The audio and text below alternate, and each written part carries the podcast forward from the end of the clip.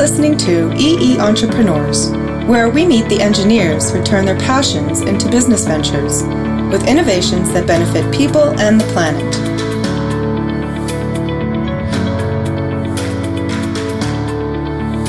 Hi, I'm Amy Kalnaskis, editor with EE World Online. Since the 1980s, researchers have been aggressively studying alternative and risk-free ways of detecting coronary artery disease, or CAD. That's when the arteries that supply blood to the heart muscle become hardened and narrowed.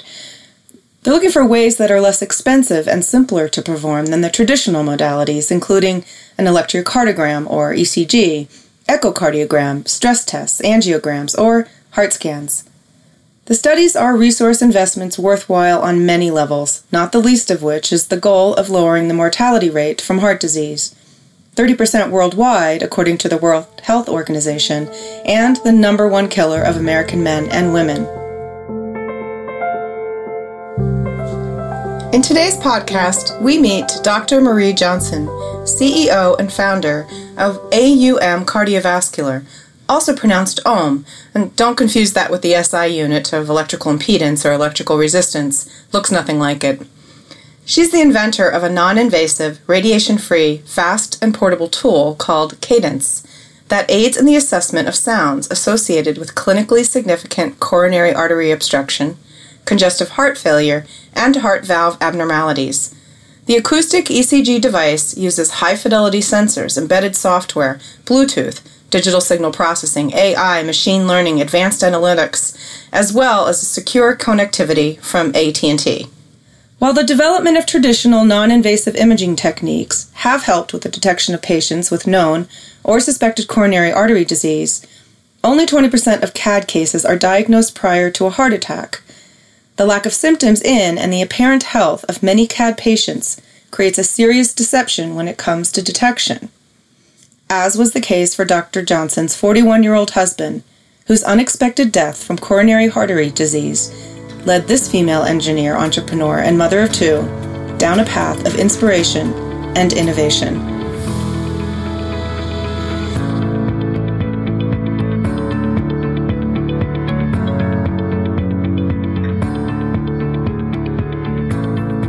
So, Marie, you could tell us a little bit about your background and what inspired your innovation and what motivates you. I understand you're a fourth-generation General Motors employee, so I'm curious, did you want to be an engineer when you grew up?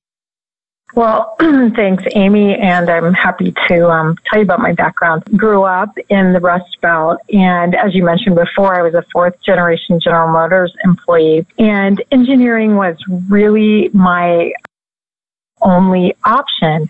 I was surrounded by terrific engineers and folks who were in manufacturing, and it was, I think, the best job in the area. I went to Institute in Flint, Michigan. It's now called Kettering. It was a wonderful place to get my initial engineering education, because we were trained by ex-General Motors employees. I did my mechanical engineering work and moved different plants within the component parts General Motors divisions. And I always say I probably learned more about life and about engineering during those 12 years than I have any time after that. And for GM and being in that particular environment really helped me as I moved forward in my graduate studies and then starting a company and getting a product up and ready to launch commercially. I got married when General Motors, and 6 months after we married, my husband announced that he wanted to go to seminary and come home, and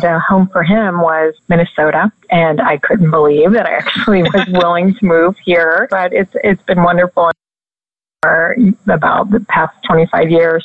When I came here, I was working for a service parts operations, which is also a General Motors division, and it's really a big warehouse that services all of the dealerships, I guess, this kind of upper Midwest area. As soon as I finished equipping this warehouse with just about any technical piece of equipment that you could, I'm to leave.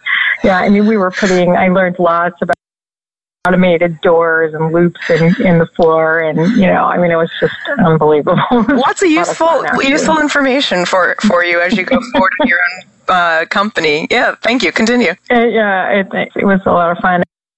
Anyway, I went to grad school at the University of Minnesota and worked in the orthopedics field, developed a hip replacement and working in acetabular cup design for patients who were going to have revision. It was a really interesting project, and we did get patents on that, and I believe they're starting a company now. Went on and did a PhD, and I was a 3M scholar, which was awfully nice because they trained me not only development of acoustic stethoscopes, but also I learned a lot about interviewing physicians and just listening to the voice of the customer when it came to my engineering. In 2009, 3M established merit and need-based scholarships at the University of Minnesota's College of Science and Engineering, or CSE, and is currently CSE's largest corporate donor.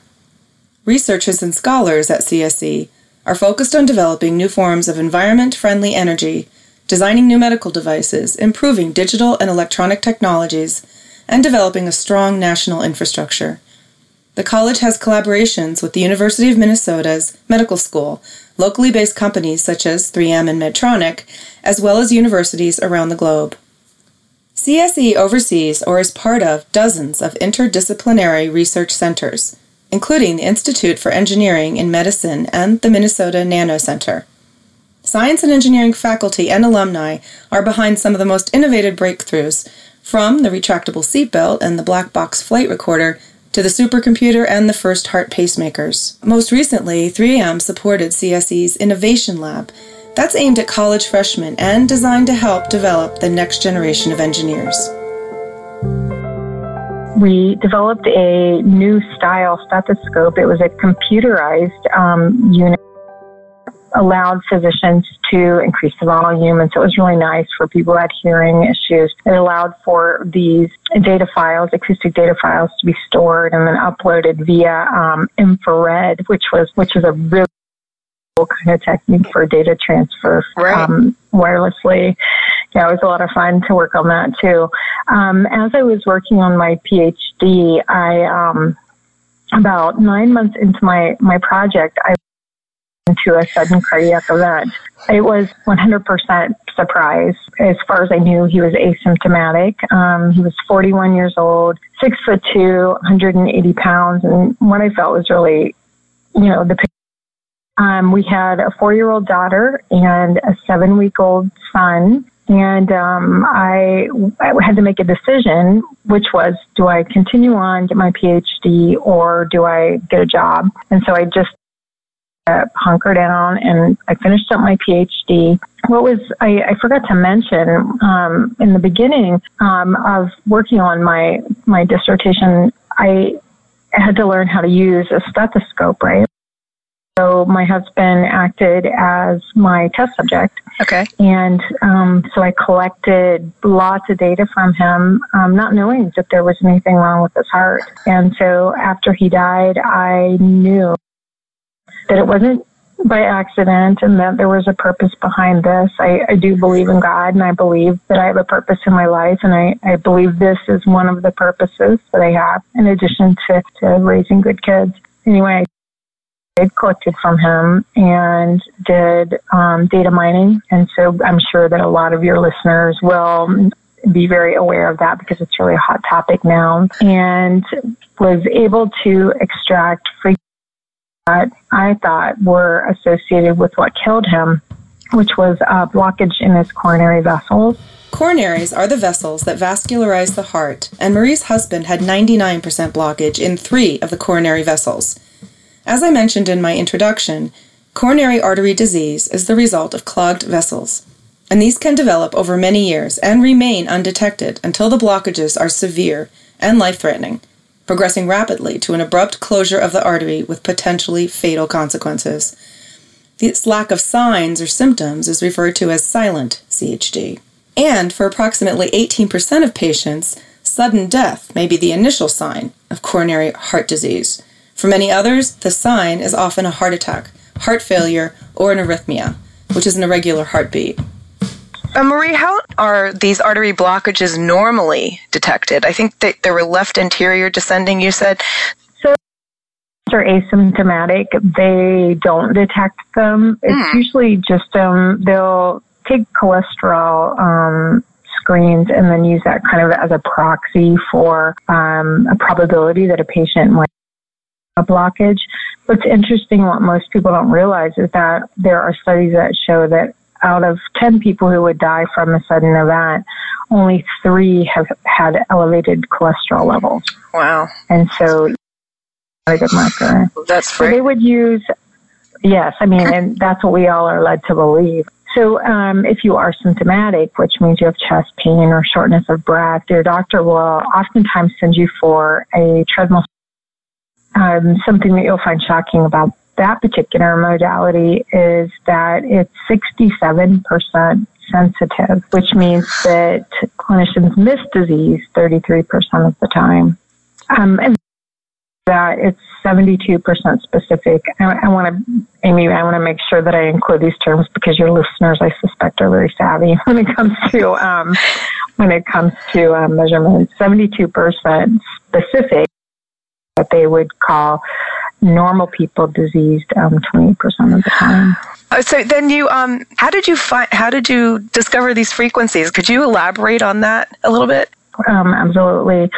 So part of work was identification of abnormal heart sounds. And so that implies issues with the heart valves or with ventricular compliance issues in the heart. And so I had collected radiogram data, and then I also collected stethoscope data. And along the way, some of these patients had angiograms. And so an angiogram is considered the gold standard for characterization of those coronary. So I took the data that I had and found those patients who had coronary angiograms and put it together. And within the 100 to 1,000 hertz frequency bands, there were some frequencies that emerged. There's literature from 1967. There was a clinical case study by a guy named William Dock. He described this guy who came into a VA Long Island, and this guy had severe hypertension and this odd sound. They did a stethoscope exam. They treated his severe hypertension and sent him home, and 2 weeks later he came back and I unfortunately died at the hospital, and they discovered that he had blockage in his left anterior descending coronary artery, which is the one that you mentioned before. It's considered the widowmaker, and cardiologists hate that term, but he had blockage in that, and so they associated that sound. And then, interestingly, there's a lot of literature that came out of Dartmouth and Rutgers, some guys who did more engineering-based work on this issue, and that was identification of coronary blockage using acoustic. The Rutgers University study Dr. Johnson refers to regarding the non-invasive acoustical detection of coronary artery disease was a comparative study of signal processing methods, where the researchers analyzed recordings of diastolic heart sound segments by using 4 signal processing techniques in order to detect such sounds: the fast Fourier transform, the autoregressive moving average, and the minimum norm, or eigenvector method. The research was inspired by previous studies that indicated heart sounds may contain information useful in the detection of blocked coronary arteries because during diastole, or the phase of the heartbeat when the heart muscle relaxes and allows the chambers to fill with blood, and blood flow is maximum, it was believed that the sounds associated with that turbulent blood through partially blocked coronary arteries should be detectable. I motivated, right, to figure out what happened, but I'm just curious, how did you go on from there? And then if you could talk about the actual tool that you developed and the system that you developed. So I finished my PhD and then did talk with 3M folks. And by the way, I just want to say they were so wonderful during that time frame, very supportive, and I can't be more grateful. I went to Polytechnico in Turin, Italy for a talk and studied hemodynamics and arterial elasticity. Ended up doing a third postdoc out at Stanford and with the biodesign folks. And so they teach engineers how to translate inventions into commercial products. And so that was really the way that it happened. But my motivation comes from God. I knew that I was called to do this. And when you feel so compelled, you can't do anything else other than that, and nothing else makes sense. And so I say that there was no option. Yeah, I've read that you said that you heard the voice of God, and I was wondering what that voice said to you. And just move forward and figure this out. And no, I'll tell you what the voice said. Oh, please, yes. Yes. So it was 3:00 in the morning. I was sitting in front of my computer screen, and the kids were sleeping, and I was looking at this data. And if you could have seen the number of times that I just turned this data, and I actually in my PhD ended up changing my mind, because I was doing so much work. And what I heard was, there it is. And it was the frequencies. And that was the key, right? I mean, that was really like the golden link to everything that I was working on. And so that's a pretty strong voice. So then could you just walk us through maybe like what's actually, if you were to just do a teardown on the product? I understand it's handheld. I saw pictures online, and it just looks incredibly elegant and simple. I'm sure it's not the latter, but if you could tell our engineering audience a little bit more of the technical specs, that obviously. Yes, I would love to. So it is an acoustic-based device. We use a very high-fidelity microphone, and we actually even sort it so that just get the highest quality and the tightest control on those microphones. We also have ECG sensors, and so this is very special because we can segment the cardiac cycle, and so engineers, it just gives us the ability to label those signals. We have some pretty serious denoising software and algorithms that we've developed internally. The device has embedded software, and so designed. We worked hard to provide feedback to the users, so we let them know if they're pressing too hard, if the tilt and application of the handheld is giving sound data. We have a very slick OLED that directs the user to know that they're in the right place and they're pressing correctly in terms. And we do countdown feedback. In addition to that, we have Bluetooth upload. And so the Bluetooth transfers the data to a Samsung tablet. We can use any, really. The Samsung tablet is equipped with really, really cool technology. We are working with AT&T folks. They have provided us with assistance on development to make it really clean and efficient. And we've got this cellular connection that allows the tablet and the system to be used anywhere in the world where we can access a cell phone tower. Now, what's important about it implies that it's telemedicine enabled. So conceivably, proper training, just about anybody will be able to perform this task. Another thing that's, I think, important is that in remote areas where individuals to nuclear stress test equipment, they have access to equipment that can collect data that would be similar to a nuclear stress test in terms of performance. Okay. We're taking all of the equipment, that expensive $1 million equipment, radiation, 3 to 5 hours of testing, IVs, injections, special readers. We take out all the technicians, exercise, no pharmaceutical. In this little passive handheld device that collects acoustic data and ECG data. Well, you've just we also a lot of stress from patients and doctors right there. That laundry list that you just said, I'm like, it was stressing to it. Well, and for patients, I mean, all they have to do is lie on their back, and we collect 8 minutes of data from their chest. They breathe normally. It's very simple, very comfortable. When I'm they use a picture from a spa experience because that's really what it's like. I mean, it's very relaxing. People fall asleep, and a lot of great experience, I think, and users love it too.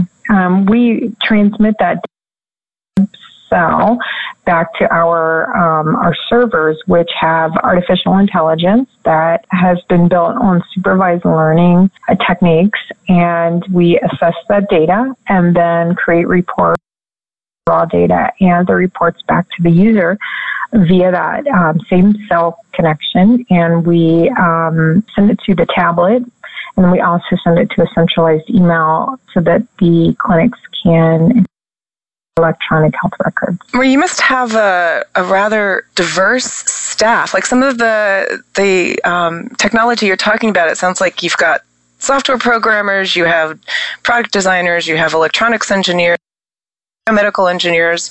Would that be a correct assessment? What is your staff like? Right. So machine learning people, folks that are mechanical engineers. We've got digital signal processing operations. It's kind of where we're putting a lot of our time. We ended up using a consumer product design firm to do our design. I mean, you mentioned that it was, it was pretty cool, and we agree with that. Then we've got, of course, support people to sell product, and so there's a lot of details associated with orders and collecting money and all of that. So. What about, and I'm sure you get asked this all the time when you do interviews, but what about regulations, federal regulations, and do you have to go through a lot of paperwork to get these? I'll confess my ignorance when it comes to a lot of the specifications, but I would assume that would take up a huge chunk of your. But anyway, where is that process for you right now? Or you already went past it, or is it ongoing? Or okay, so you heard me chuckle a little bit. It's a lot of paperwork, and I had someone a number of years ago tell me that. Not actually a physical device, it's the paperwork. So we are ISO 13485 certified and have a really terrific electronic quality system that we use. We're recertified by our notification a couple weeks ago. We have a CE mark, and we're approved to sell in Canada, and we're registered in Australia and a couple other countries that are not part of the EU.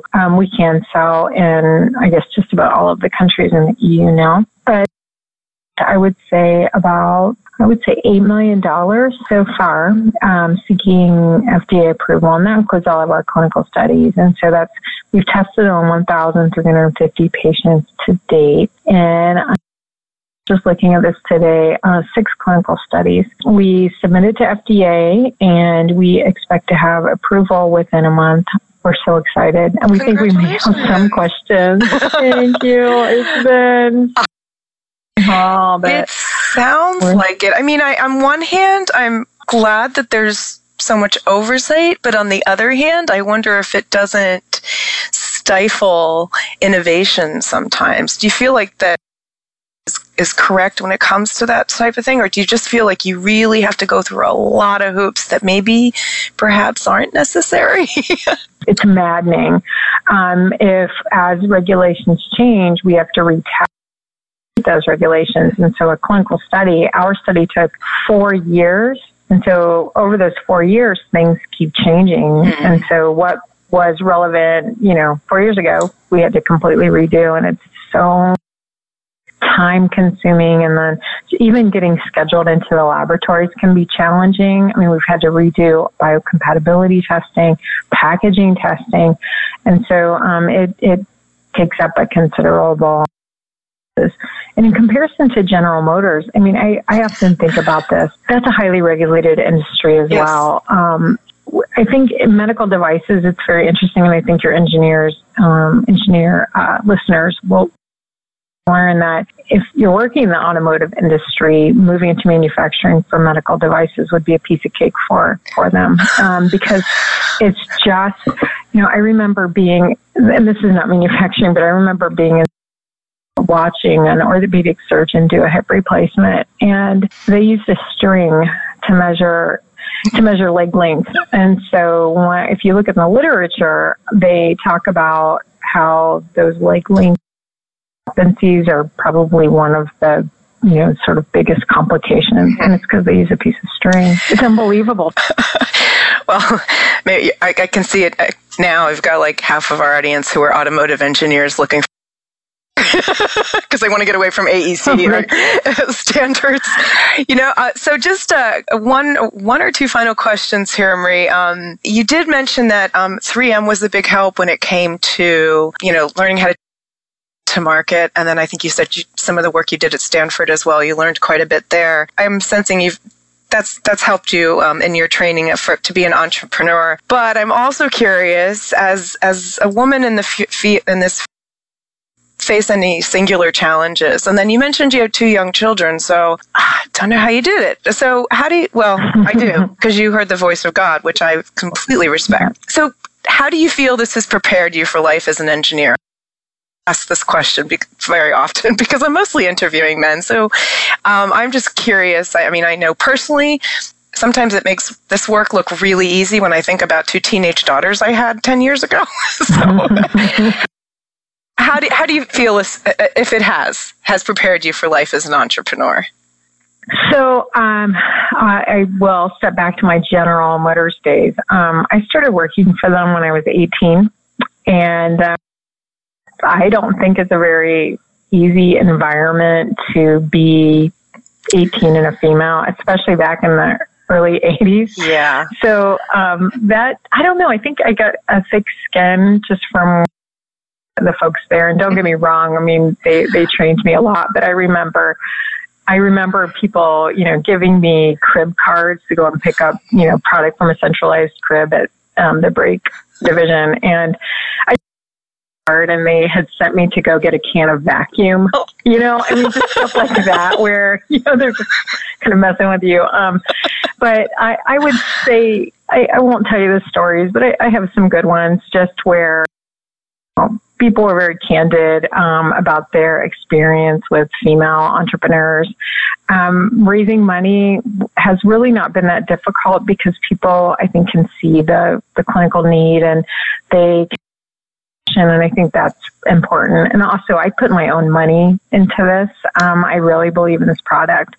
When it comes to the children, so my daughter just graduated from high school and she's going to be an engineer.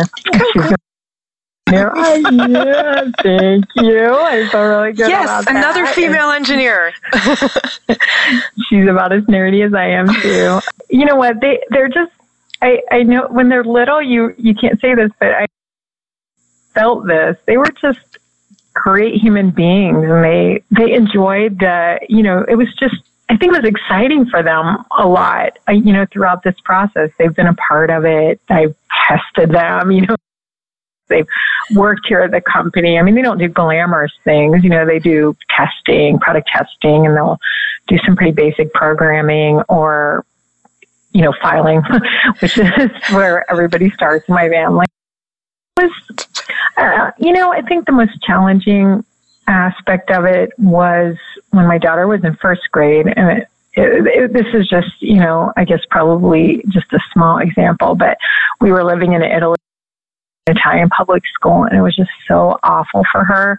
It was difficult because she didn't know Italian. It was just a different culture for her.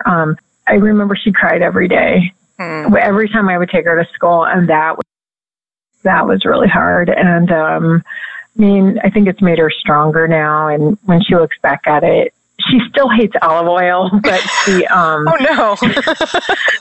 she claims they put olive oil on everything, which I think is. For her, I think when you're in first grade, maybe that was a little shocking, but that was hard, I think, as a mom, just to have to drop her off every day and see her cry. So, but besides that, it's been an adventure, I think, for the whole family. You're quite an inspiration for them. So before I let you go, I do want to ask, so I mentioned in my intro that the name of your company, and I wanted to say it, like read it like an acronym, AUM Cardiovascular, but I believe there's a meaning to it and there's a way to pronounce it that I'm not. So could you just share that with us before we sign off? Yeah, absolutely. So if people are interested in investing, the acronym is AUM, as you mentioned, and that's assets. We're really good at managing assets. But the real name is OM. And so OM is the ancient Sanskrit syllable, and it's a humming. And so all sounds and all languages. And what we say is that it's the universal sound that connects all of us as human beings, and it's the universal sound associated with coronary disease. Well, that's perfect. Perfect. Well, Dr. Marie Johnson, I want to thank you very much. This was fantastic and very inspirational. And congratulations again, 1 month away from the certification. And congratulations on your high school graduate. And perhaps I'll be interviewing her one day. Yeah, that would be great. Thanks so much. Thank you. We were speaking with Dr. Marie Johnson, CEO of AUM Cardiovascular, Inc. You can find out more about AUM on our podcast page and by visiting www.aumcardiovascular.com. By the way, just this week on August 8th, AUM Cardiovascular did indeed receive that coveted FDA approval for their Cadence reusable, non-invasive, radiation-free handheld device. Again, congrats to Dr. Johnson and her team. You are listening to EE Entrepreneurs from EE World Online and WTWH Media. Join me as we uncover the human stories behind the engineering successes that make a difference.